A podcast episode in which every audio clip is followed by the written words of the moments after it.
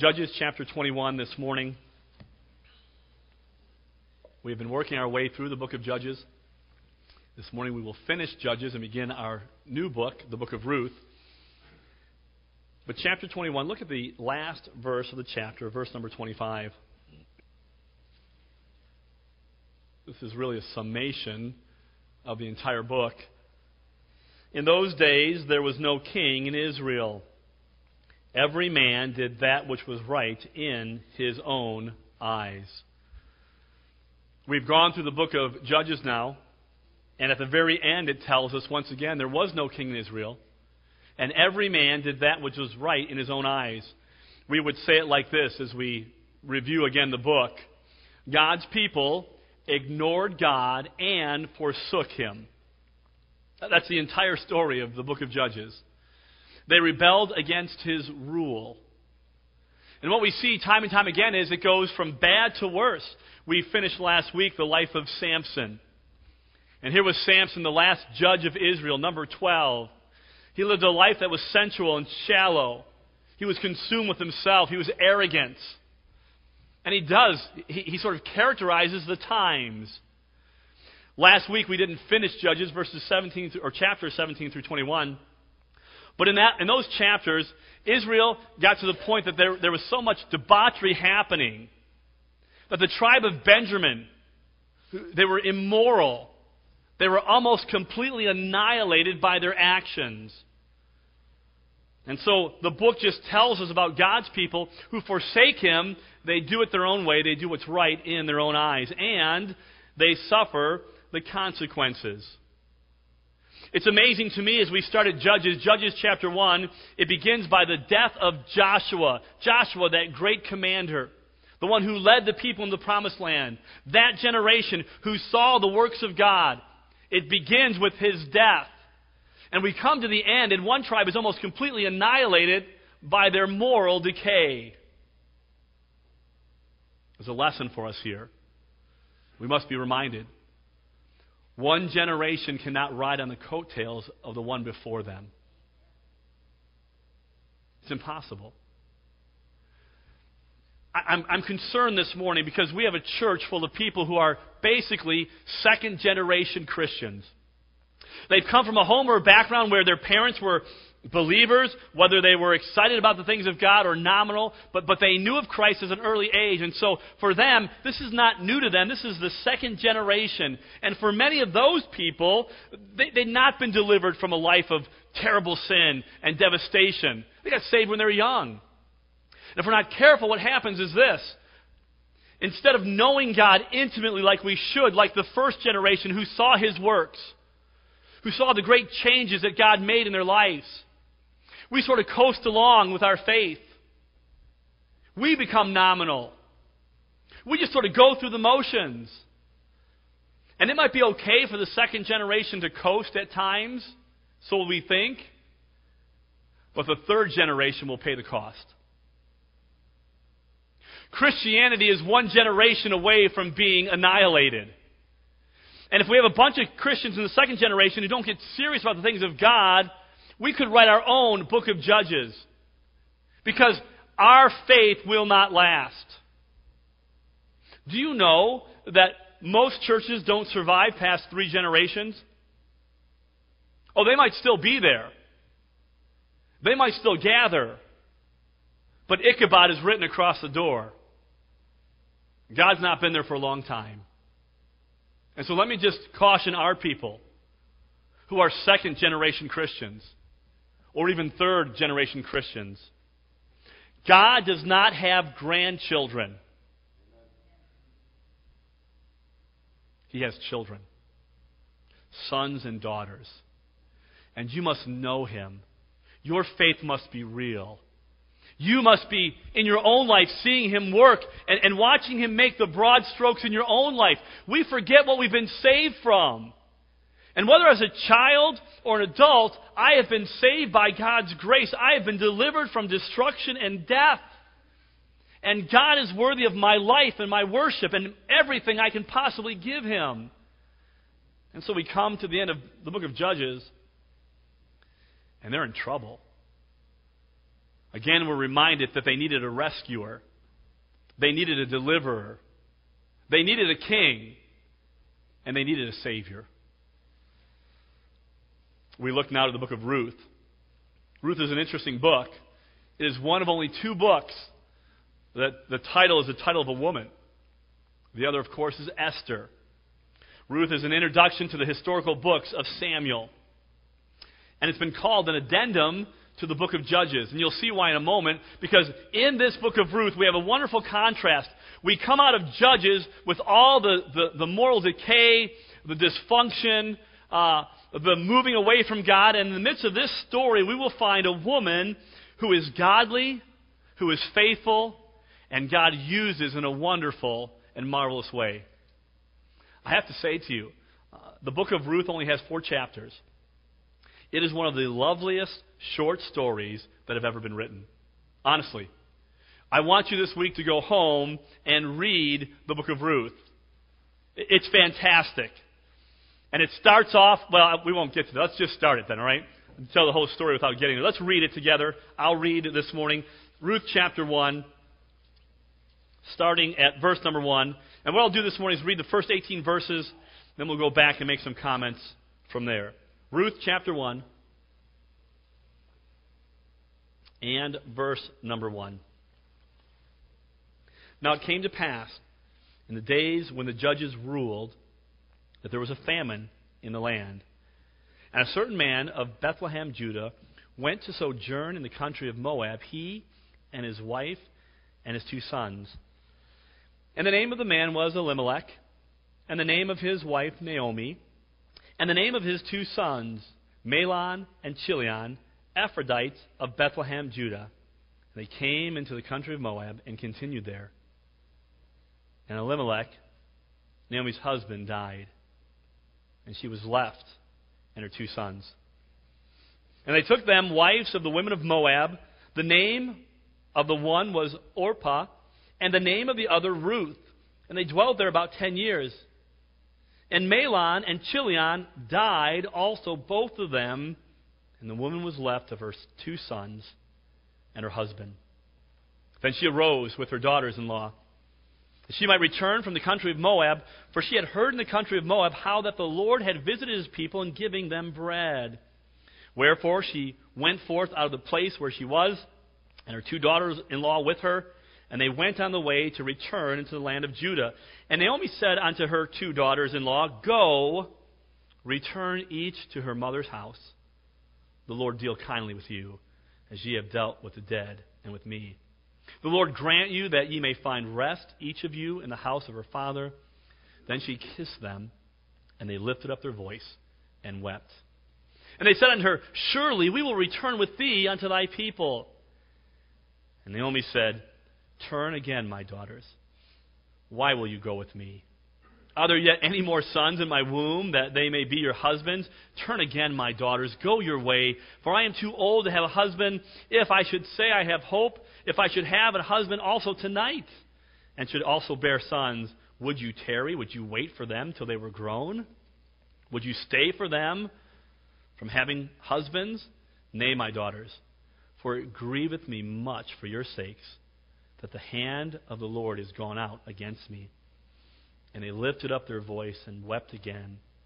And Orpah kissed her mother in law, but Ruth clave unto her. And she said, Behold, thy sister in law is gone back unto her people, and unto her gods. Return thou after thy sister in law. And Ruth said, Entreat me not to leave thee, or to return from following after thee.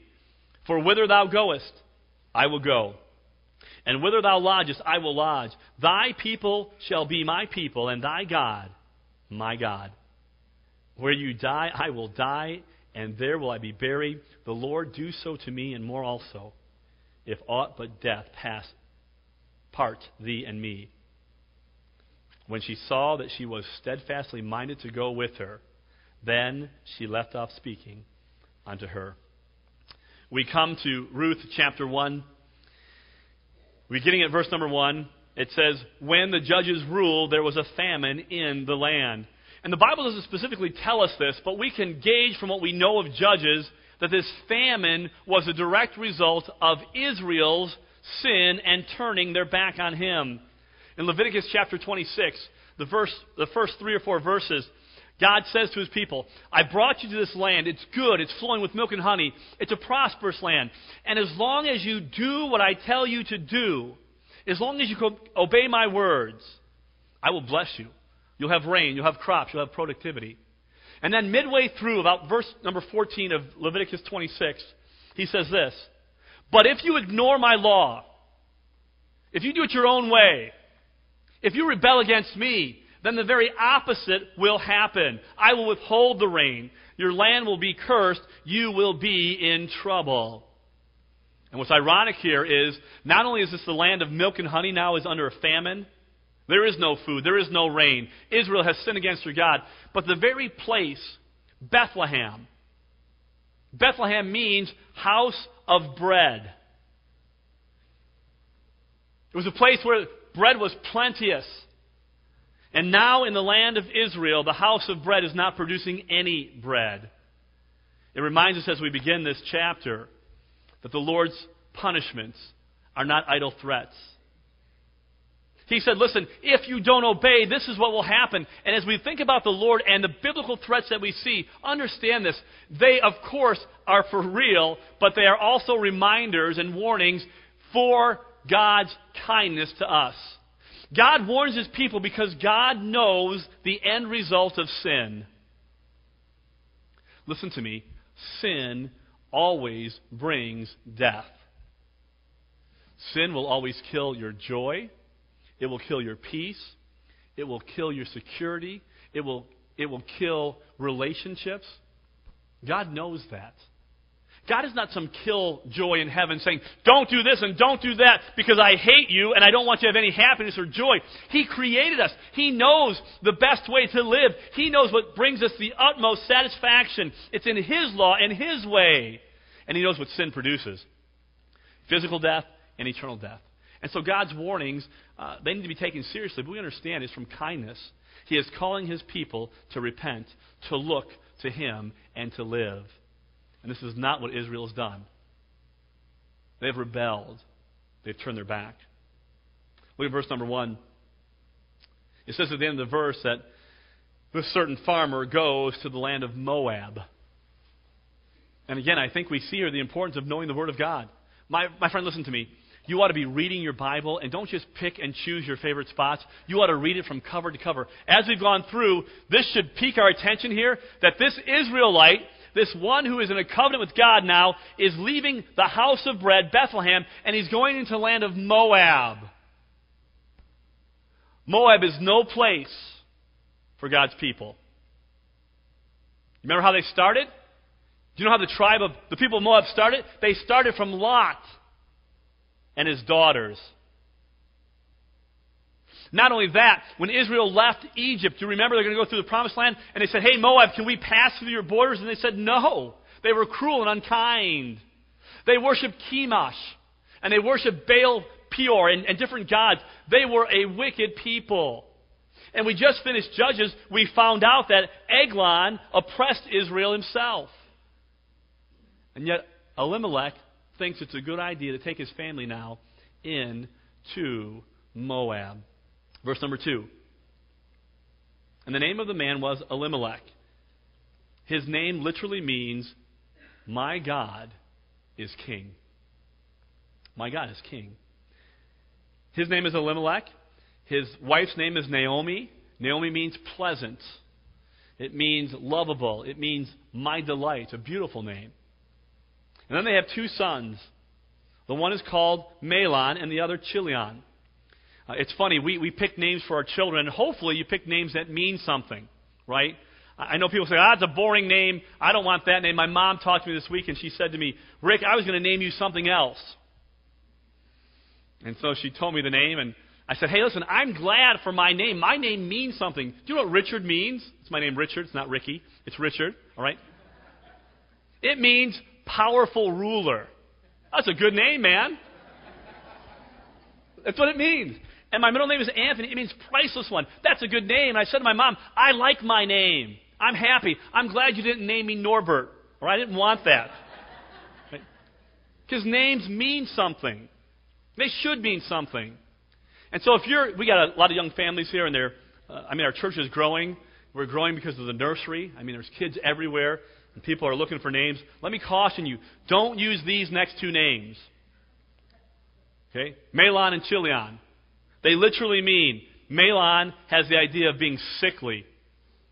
Well, here's my son, sickly, all right? or Chilion, which means pining, or destruction, or mortality, right? So here are my two boys, just had them. Here's sickly and here's death, all right? Don't do that. Don't name it. But that, that's their names. And I don't know if in, the, in their early stages of life this was the case. But here's Abimelech, whose name means my God is king. And yet, he is not living as God is his king. He leaves the house of bread. He devises his own plan. He thinks this is going to fix everything. But now listen to me. The problem wasn't just moving away. Where he moved to was about 50 to 75 miles away from Bethlehem in Moab, and they were prosperous. And so again, it, it, I think it confirms the fact that Israel was being judged for leaving God. The answer was not getting up and moving. That wasn't the root problem, was location. The root problem was rebellion. They had rebelled against God. And instead of submitting and repenting like he should have done, he did what he saw was fit. And he pays for it. God's people make poor choices sometimes. They produce sad experiences. And they leave deep disappointment. My friend, you better be careful with your decisions. Decisions have consequences. And what you do when you step outside of God's boundaries and God's laws, it will not go well for you. Oh, at first it might. It might seem like, yeah, we're in Moab now. Now we have we have crops and it's good. But you cannot continue to disregard God and his laws and prosper. Some of you men listen to me. The decisions you make for your families, they have consequences. And think about this story. Here, a man takes his family to the land of Moab. They are not a covenant people. They don't respect God. They have different gods. They don't know anything about Yahweh. And he dies. And so he has two boys. Guess what kind of girls are going to marry? Moabites. That's where they're at. Our decisions matter. And what we do matters. And here is Elimelech. He escapes famine but he walks right into death. Verse number three. And Elimelech, Naomi's husband, died, and she was left and her two sons. And they took them wives of the women of Moab. The name of the one was Orpah, and the name of the other Ruth. And they dwelled there about ten years. And Mahlon and Chilion died also, both of them. And the woman was left of her two sons and her husband. So here's the story. They leave for a better life. Elimelech makes a bad decision, takes his family, and so they get there, and right away they have a funeral. They bury the father. And then they have two weddings. Kind of a joyous time. And shortly after, they have two more funerals. They thought they were walking to life, they walk into death. And now we see in chapter 1 a family teetering on extinction. You have to remember something. When it says that Naomi was, was, was left without her husband and her children, her two sons, we're, we're not talking about today where there is some kind of social network or there's some security there or she can go to the government and get some help or some assistance. When a woman didn't have a husband in those days or two sons, she was in real trouble. Real trouble. The present without a man future without hope. She had now no husband, no children, and no grandchildren. If we were, if we were making this book into a movie, and it could be, it's, it's a wonderful book. But at this stage, when we find out about the grief that Naomi is bearing, if there was a musical score for this, we'd be hearing bagpipes right now. They'd be playing Amazing Grace, and people would be weeping. This is real. This is grief. And some of you folks understand that. You know what it's like to lose a spouse or a child. And we grieve with Naomi. Here they go, what, what they thought was going to be life. And now it's death. Verse number 6. Then she, Naomi, arose with her daughters in law, that she might return from the country of Moab. For she had heard in the country of Moab how that the Lord hath visited his people in giving them bread. And this is where maybe the music just dies down a little bit. There is a glimmer of hope now for Naomi. And God has remembered this widow. She will not be left alone. In the midst of her grief and pain, good news comes like refreshing water. Wait a minute, Naomi, back home, that place you left 10 years ago. Listen to me. God has visited his people. He's given them bread. He has intervened. He has not forgotten his covenant people. He has supplied their need. And my friend, listen to me. Verse number 6 is all of God's grace. It's his grace. There is no evidence from verse 6 that Israel has repented. There's no evidence that they turned and, and sought out God's face. But in their suffering, God once again sees his people and he intervenes and gives them bread. Verses 7 through 9. Wherefore, after she hears this good news, she went forth out of the place where she saw, and her two daughters in law with her, and they went on the way to return unto the land of Judah. And Naomi said unto her two daughters in law, Hey, listen, you've been kind to me. You've, you've been kind to the dead. I appreciate what, what you've done. And listen, Naomi loved these girls. They were her daughters in law. They were, they were with each other for 10 years. And you know this. When you go through hard times and difficulties, it, it, it just sort of binds people together. When you suffer with people, there is a connection there that cannot be broken. Some of you, you've experienced that. You've, you've had family members who've gone through great tragedy, and you were there when it happened, and so there's this, there's this bond, there's this connection. Make no doubt about it, Naomi loves these girls, and they love her. But she says, look at, there, there is no hope. Uh, what I'm offering you is to go back to Bethlehem and nothing other than Yahweh, or you can have everything minus Yahweh in Moab. Go back. Go back to your home. Find a nice husband. Get married. Have children. I have nothing to offer you. Moab has everything your father's house, your, where you grew up, minus Yahweh. The gods of Moab are there. Bethlehem has nothing to offer me. I have no husband. I have no children. But Yahweh is there. Verse number 14. After the speech, the two girls lifted up their voice and they wept again. And Orpah kissed her mother in law, but Ruth clave unto her. Orpah counted the cost. She knew going back to Bethlehem, they were not her people. It wasn't her God. She counted the cost. And as much as she loved Naomi, she said, Listen, forget this. I'm going back home. I'm going to my own people. I'm going to my own gods, Chemosh. I'm going back to where I'm comfortable. But it says that Ruth clave to Naomi. Verse 15. And she said, Naomi, Behold, thy sister in law is gone back unto her people and unto her gods. Return thou after thy sister in law. That's kind of a weird statement for Naomi to make. But remember, in Bible times, gods were sort of territorial. And so the God Yahweh, Jehovah, the true and living God, was known in the land of Israel. But Chemosh was the god of the Moabites. And so she says, Listen, your sister in law has gone back follow her lead. It's, it's amazing. These girls, both of them, Orpah and Ruth, had the same speech, had the same conversation, from the same lips, from the same woman. One decides to leave, but Ruth says, I'm staying. She cleaves onto her mother in law. And now, in some of the most beautiful words in Scripture, spoken by human beings, is what Ruth now says to her mother in law. And they're so powerful, people use them to this day in, in their weddings. Listen to the words that, that Ruth proclaims now to her mother in law.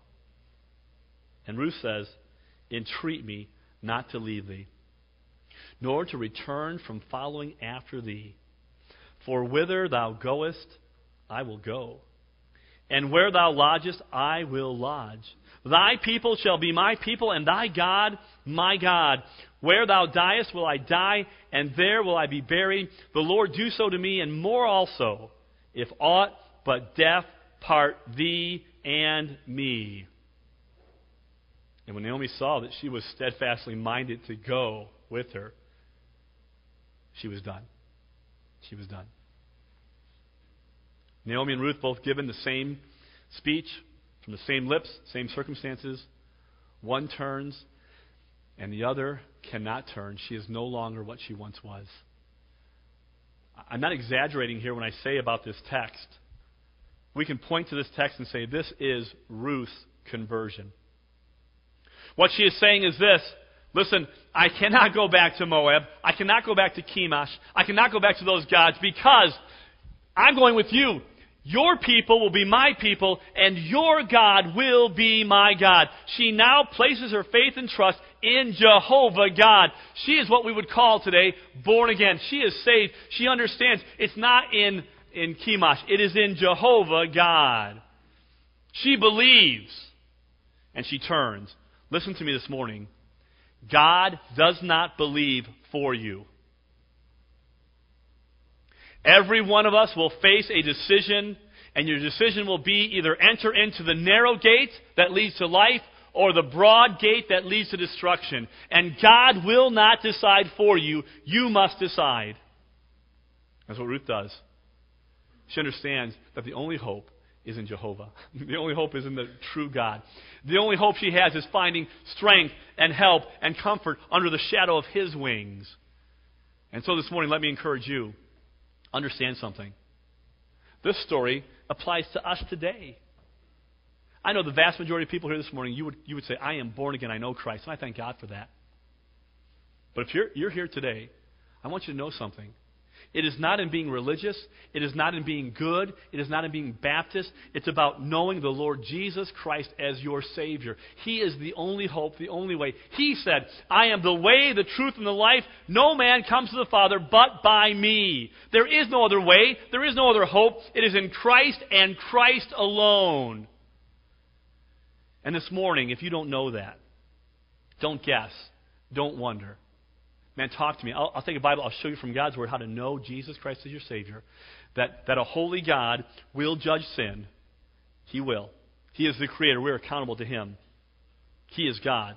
We, as human beings, we have sinned against Him. We are all sinners, every one of us. We lie, we cheat, we steal, we lust. You look at the Ten Commandments, we break them all continually. We found, are found guilty before God. Every mouth will be stopped. We won't be able to say, well, Lord, you know, you know I'm just flesh. You know I'm just frail. I'm just human. No, we've sinned against God.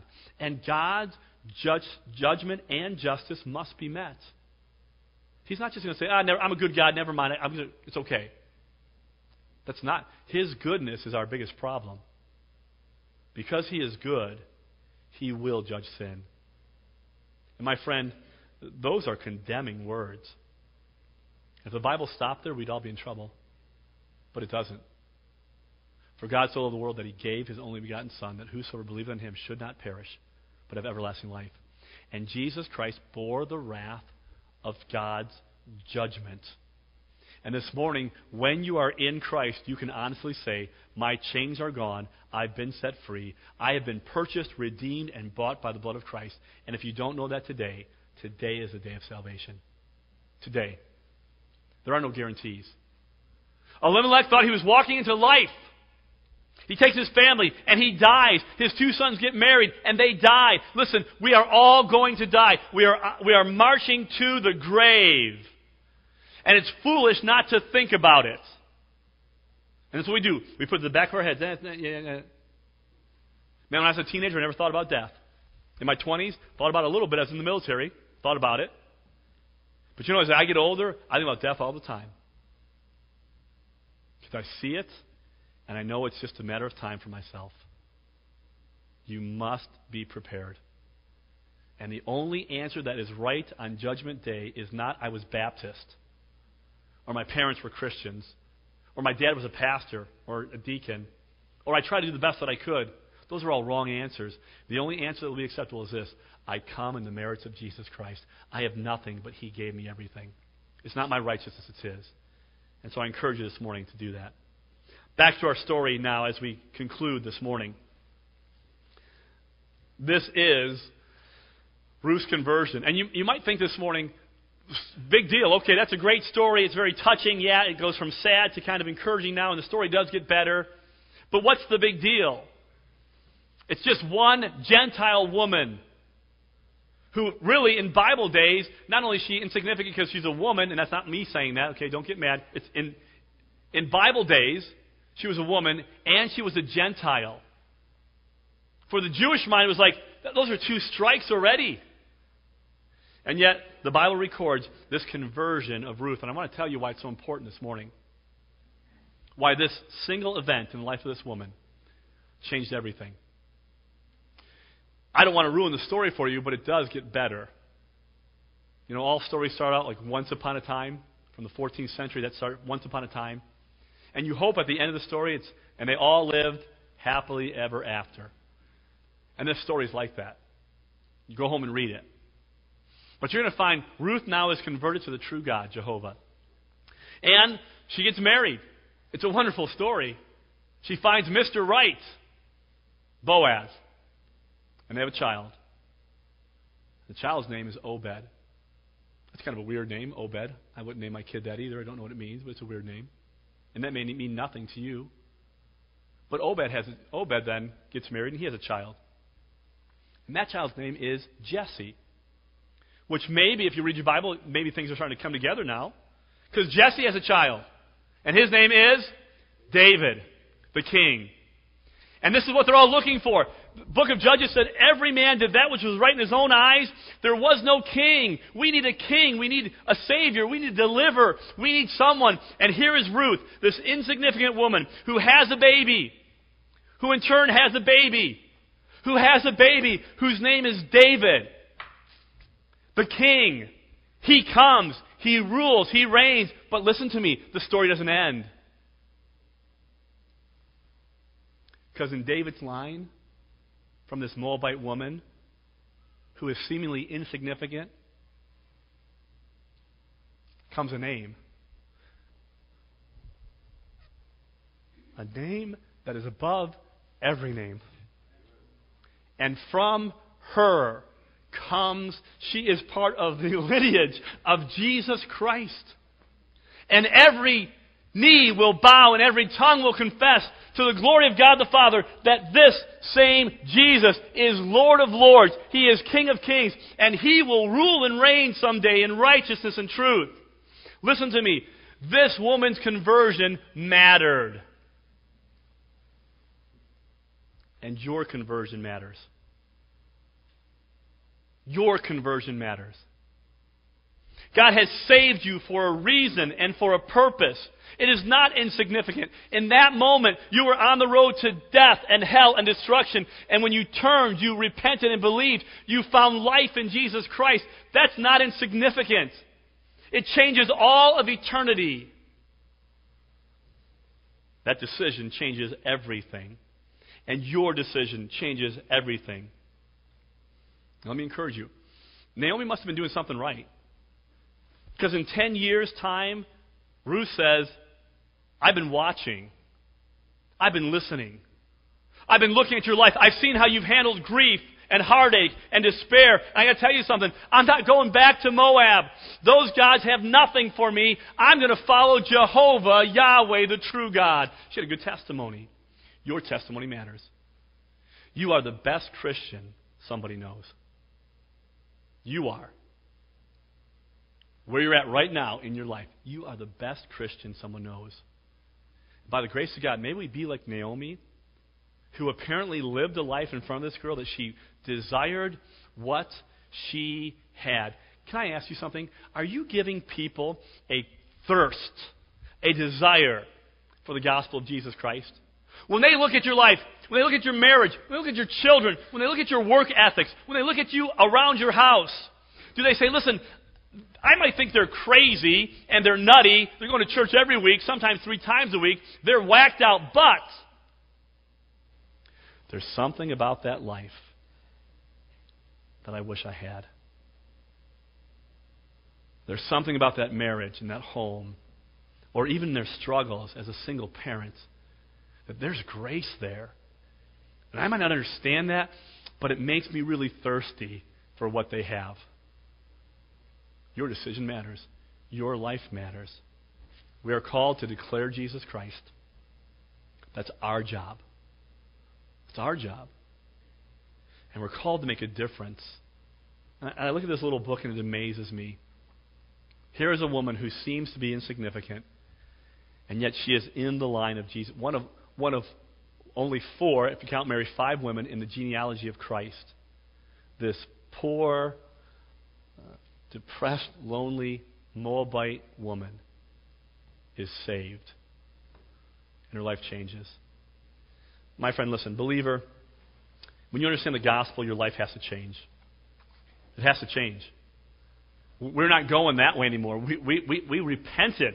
We turned. It has to change. And in that change process, we should be allowing people to see our lives and have a thirst for what we have. And then we should be, we should be life on life with people so they can grow in grace as well. I wonder this morning two questions. Are you saved? Are you born again? Do you know Christ? And if you don't, you need to. But number two, if you are born again, does your life produce a thirsting for the things of God? Or do people say about you, you know what? If that's Christianity, I want nothing to do with it. And are you now taking advantage of the life that you have to take the truth of the gospel and pour your life into someone else's life? God has not called his people to sit in a pew and be comfortable for the rest of your life.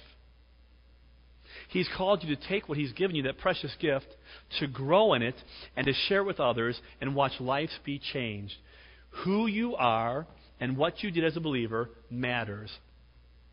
And God has a plan and program, and you're in it. God is writing a beautiful story. It started in Genesis, it will end in Revelation. And in between the pages are his saints, you and me. There's a job to do. There's something he's called us to do. It is not insignificant. It's not meaningless. And I don't care who you are this morning. I don't care what your situation is. If God can take Ruth and use this Moabitess woman, he certainly can and will use you for his honor and glory. Let's have a word of prayer this morning.